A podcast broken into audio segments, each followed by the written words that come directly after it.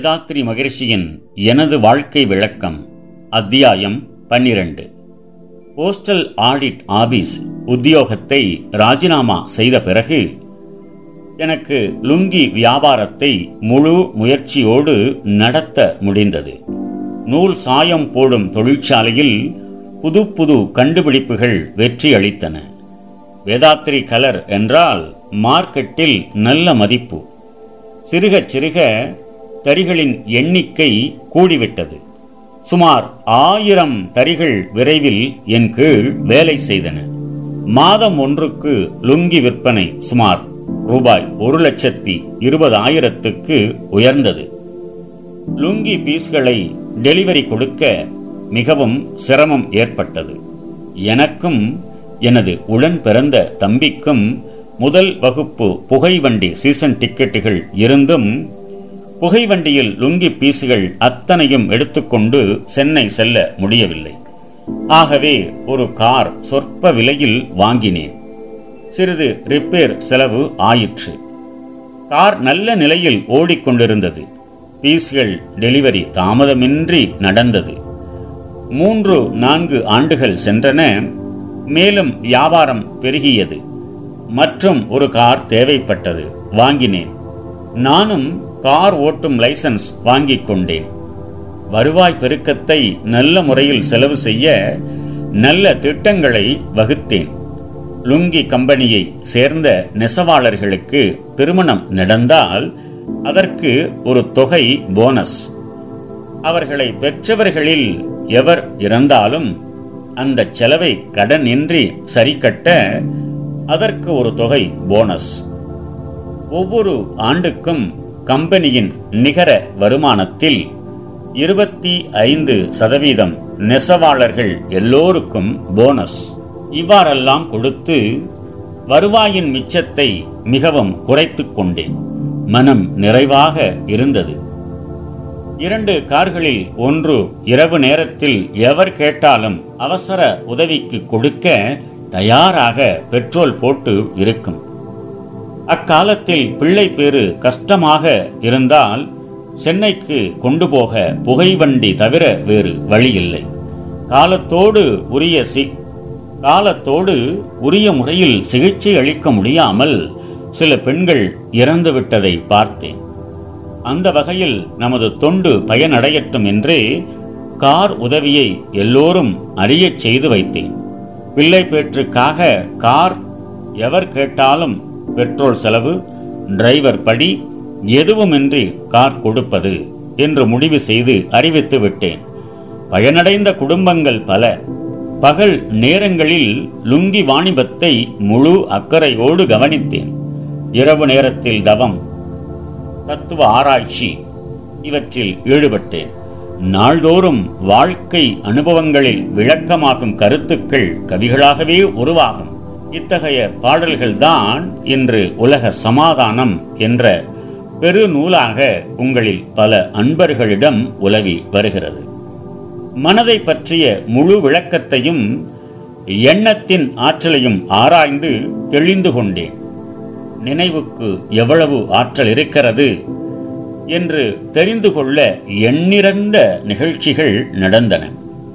ஒரு நாள் நான் இரவு ஒன்பது மணிக்கு தண்டையார்பேட்டையில் இருந்தேன். அன்று காலத்தோடு பஸ் கிடைக்காமல் அங்கு அரை மணி நேரம் தாமதமாகிவிட்டது. என்னோடு வைத்தியர் சொக்கலிங்கம் என்பவரும் வந்தார். இன்று நமக்கு வண்டி தவறிவிடும் என்றார் அவர். நீங்கள் பாருங்கள் இன்று நான் அதே வண்டிக்கு போகப் போகிறேன் நான் போய் சேரும் வரையில் வண்டி நகராது என்று அவருக்கு நம்பிக்கை இல்லை. எழும்பூரில் வண்டி புறப்பட வேண்டிய நேரம் இரவு ஒன்பது முப்பது.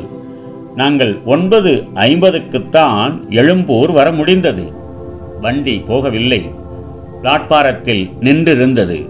எங்கள் இருவருக்கும் வியப்பு. வண்டியில் ஏறிக்கொண்டோ ஏன் வண்டி தாமதப்படுகிறது? என்று வண்டியில் இருந்தவர்களை விசாரித்தோம். அவர்கள் சொன்னார்கள் வண்டி காலத்தோடுதான் புறப்பட்டது. உடனே என்ஜினின் இன்ஜெக்டர் பைப் உடைந்து விட்டது. அதற்கு பதில் வேறு பைப் போட்டுத்தான் வண்டி எடுக்க வேண்டுமாம். அதனால் வண்டி அரை மணி நேரம் தாமதமாகும் என்றார்கள். உடனே வண்டி ஓசையிட்டு கிளம்பியது. வண்டியில் உட்கார்ந்திருந்த நண்பர் இது எப்படி உங்களுக்கு தெரியும்? அவ்வளவு உறுதியாக வண்டி போகாது என்று எவ்வாறு உங்களால் கூற முடிந்தது? என்று வினவினார். ஒன்றுமில்லை. இப்போது நாம் யோக பயிற்சி செய்து வருகிறோம். மனதுக்கு அதனால் ஆற்றல் கூடி வருகிறது. நினைக்குமாறு நடப்பதை சிறு சிறு சம்பவங்கள் மூலம் பல தடவை அறிந்திருக்கிறேன். அதனால் புகை வண்டி கூட நிற்க முடியும் என்று இன்று எனக்கு பட்டது. அதை சோதித்து பார்க்கவே எண்ணத்தை உறுதியாக செலுத்தினேன். எண்ணத்தின் ஆற்றலை நான் நன்கு அறிந்து கொண்டேன். அதோடு இம்மாதிரி எனது எண்ணத்தை பயன்படுத்தக்கூடாது என்று இன்று முடிவும் செய்து கொண்டேன் என்றேன். ஏன்? இதனால் என்ன தவறு? என்றார். நம் இருவருக்கு காலத்தோடு போக வண்டி கிடைத்தது. ஆனால் சுமார் ஆயிரத்தி ஐநூறு பேர்கள் பிளாட்பாரத்தில் வண்டியில் ஏறிக்கொண்டு ஒழுக்கத்தில் தவித்துக் கொண்டிருக்கிறார்களே அவர்கள் படும் துன்பத்திற்கு நான் தானே காரணம்? இத்தகைய முறையில் இனி எனது ஆற்றலை பயன்படுத்துவதில்லை. விளைவறிந்த விழிப்போடுதான் நினைவாற்றல் மூலம் கருத்தை தெரிவிக்கலாம் என்று அனுபவத்தில் கண்டேன். இதனை நல் விளைவு தரும் முறையில் பயன்படுத்தி மற்றவர்களுக்கு அறிவிக்க விரும்பினேன். அந்த சமயத்தில் இந்திய பிரதமர் ஜவஹர்லால் நேரு அமெரிக்கா சென்றார். அங்கு அவர் ஐநா சபையில் பேச இருந்தார். நான் இங்கு சில வார்த்தைகளை கோர்வை செய்தேன். இந்த வார்த்தைகளை அவர் ஐக்கிய நாடு சபை பேச்சில் வெளியிடுமாறு செய்ய முடியும். அதை செய்கிறேன். நீங்கள் தெரிந்து கொள்ளுங்கள் என்று சில நண்பர்களிடம் சொல்லி வைத்தேன். முறைப்படி கருத்தலைகளை நேருவுக்கு எட்டுமாறு பரப்பிவிட்டேன். நாலாவது நாள் பத்திரிகையில் நேரு பேச்சை படித்தால் அதன் ஊடே இங்கு நான் கோர்வை செய்து வைத்த வார்த்தைகள் அத்தனையும் இருந்தன. அதை கண்ட நண்பர்கள் மிகவும் வியந்தனர். எனக்கு அது சிறிது கூட வியப்பு அளிக்கவில்லை ஆயினும் நினைவாற்றலை பயன்படுத்துவதில் மிகவும் விழிப்போடு இருக்க வேண்டும் என்ற முடிவில் உறுதி பெற்றுவிட்டேன். எண்ணத்தின் ஆற்றல் அளவிட முடியாதுதான். ஆயினும் இயற்கையாக நிகழும் நிகழ்ச்சிகளுக்கு தொடர்பாக இருக்கிறது. பிரபஞ்ச ஆற்றலையும் மீறி சில சமயம் எண்ண ஆற்றல் செயல்படும். ஆனால் இயற்கை விதிக்கும் பல்லாயிரம் பேராக கூடிய மனித சமுதாயத்தின் கருத்து பதிவுக்கும் எவரேனும் எதிர்ப்பாக செயலாற்றினால் பெரும்பாலும் தீமையே விளையும். பொதுவாக ஒரு நன்மையை நாடி எண்ணத்திற்கு உறுதி ஏற்றுவதில் தவறில்லை. ஆனால் குறிப்பாக இன்னது இன்ன முறையில் நடைபெற வேண்டும் என்று நினைப்பதில் அதற்காக மனோசக்தியை பயன்படுத்துவதில் சில சங்கடங்கள் விளையும். உதாரணமாக ஒரு பருவமடைந்த பெண்ணோ ஆணோ எனக்கு நல்ல குணமும் தோற்றமும் உள்ள வாழ்க்கை துணை அமைய வேண்டும் என விரும்பினால் அது தவறாகாது. குறிப்பிட்ட நபரை நினைந்து அவர்தான் எனது வாழ்க்கை துணையாக அமைய வேண்டும் என்று விரும்புவது நல்லதல்ல. இயற்கை விதியும் மக்கள் பலரின் நினைவும் இந்த எண்ணத்திற்கு வேறுபட்டிருந்தாலும் சில சமயம் விரும்பியவாறே நடந்துவிடும். ஆயினும் வாழ்க்கை முழுமையும் நிறைவு கிட்டாமல் போகலாம். இயற்கை விதி எல்லாவற்றையும் விட மீறிய ஆற்றலுடையது. அதற்கடுத்து சமுதாயத்தின் மக்கள் கருத்து பதிவு. இவ்விரண்டுக்கும் ஒத்தபடி தனி மனிதன் கருத்தும் முயற்சியும் செயல்பட்டால் வெற்றி எளிதில் கிட்டுவதோடு அதன் விளைவுகள் வாழ்வில் நிறைவை தரும். இயற்கை சமுதாயம் என்ற இரண்டு ஆற்றல்களுக்கும் எதிர்ப்பாக ஒரு தனி மனிதன் எண்ணம் செயல்படுமேயானால் வெற்றி எளிதில் கிட்டாது. அப்படி கிட்டினாலும் அதை அடுத்து பல முரணான விளைவுகள் உண்டாகும். இத்தகைய ஆராய்ச்சியின் முடிவில்தான் பொதுவாக பயன் தரக்கூடிய சங்கற்பத்தை உருவாக்கினேன். அதுதான் உடல் நலம் அறிவோடு செல்வம் கீர்த்தி உயர்வடைந்து மென்மேலும் சிறப்பாய் வாழ்வேன் என்பதாகும். மேலும் உளவியலை பற்றிய மேலும் உளவியலை பற்றிய பல நுணுக்கங்கள் அக்காலத்தில் தான் எனக்கு கிடைத்தன. உயிராற்றல் தான் சீவகாந்த சக்தி என்பதும் அதுவே குண்டலினி சக்தி என்று பேசப்படுவதென்பதும் உயிராற்றலின் படற்கை நிலையே ப்ரொஜெக்ஷன் உயிராற்றலின் படற்கை நிலையே ப்ரொஜெக்ஷன் மனமாக விளங்குகின்றது என்பதும் அந்த கால சிந்தனையில் பெற்ற தெளிவேயாகும். மேலும் சிவகாந்த சக்தியை பிறருக்கு பாய்ச்சி சில நன்மைகளை விளைவிக்கலாம் என்பதையும் உணர்ந்தேன். உயரை பற்றிய உண்மைகளை விளக்கிக் கொள்ள நீண்ட காலமாக ஆராய்ச்சி நடத்தி வந்தேன். உயிரை பற்றிய உண்மைகளை விளங்கிக் கொள்ள நீண்ட காலமாக ஆராய்ச்சி நடத்தி வந்தேன்.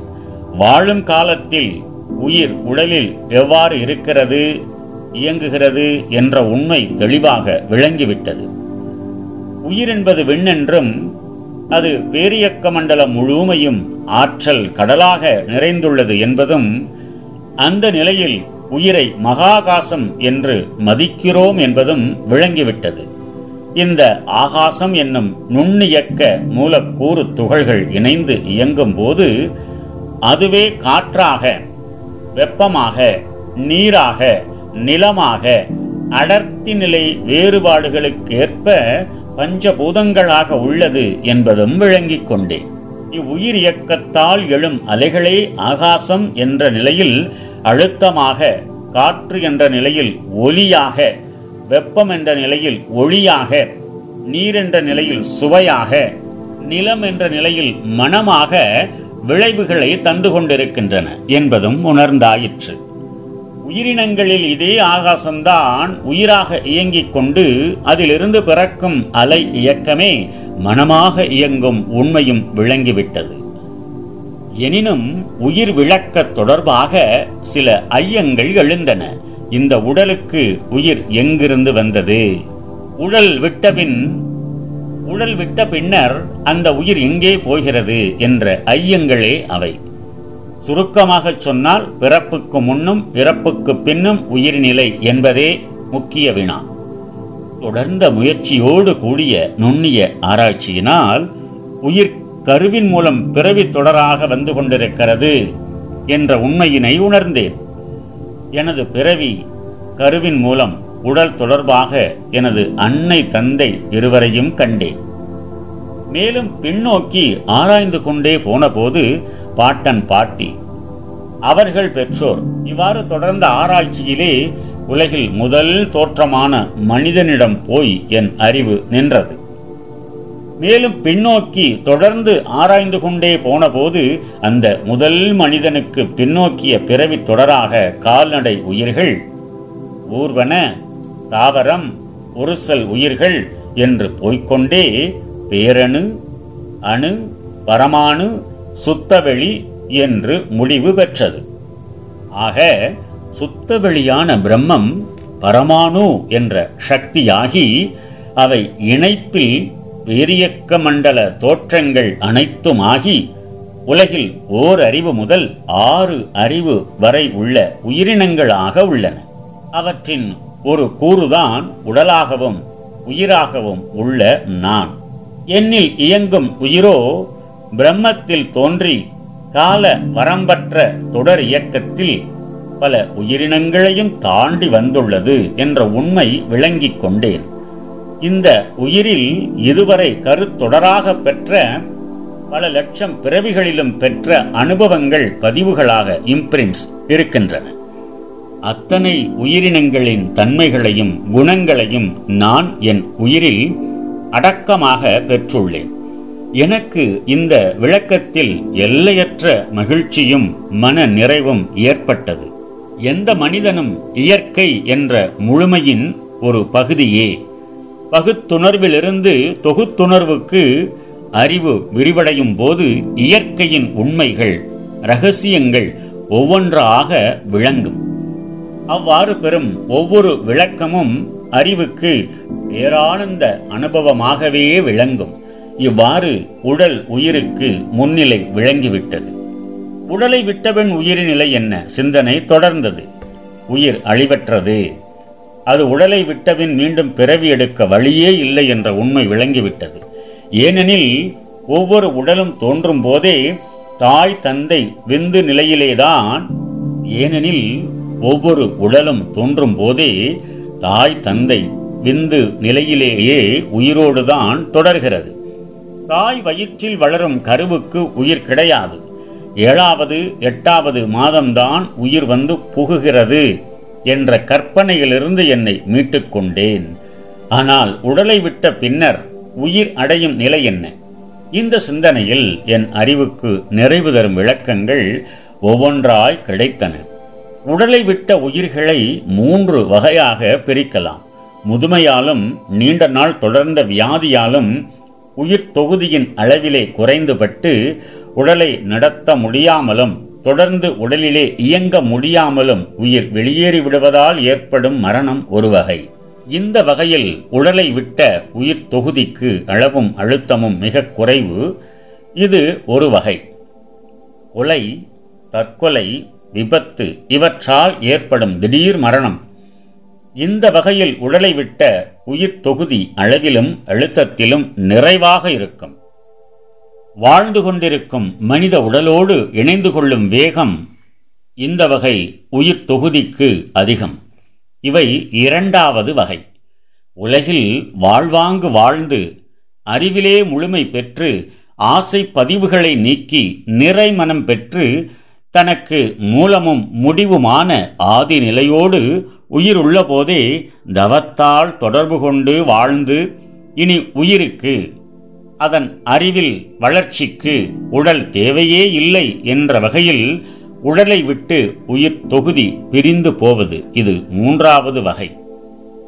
ஆக உடலை விட்டு பிரிந்து போகும் உயிர்களை இயற்கை மரணம் திடீர் மரணம் தூய்மையும் முழுமையும் பெற்றதால் ஏற்படும் முடிவு என மூவகையாக பிரிக்கலாம்.